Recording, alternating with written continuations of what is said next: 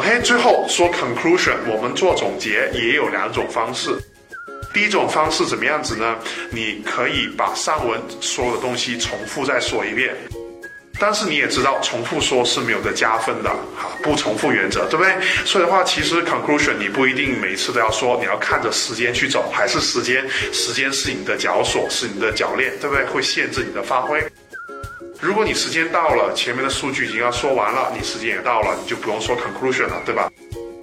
如果时间没有到，哈，你就要把 conclusion 说上去，延长你的时间，说到差不多四十秒，对吧？Conclusion 继续说，第一种方式，你可以把上文说的东西再重复一遍。比如说，你可以说 paraphrase 一下，怎么样呢？Australia，对不对？你可以说 Australia 是最大的，可以再说一遍。The majority of the exports go to Australia，你就可以把它 paraphrase 出来了，对吧？好，所以你也可以说 The minority of the exports，对不对？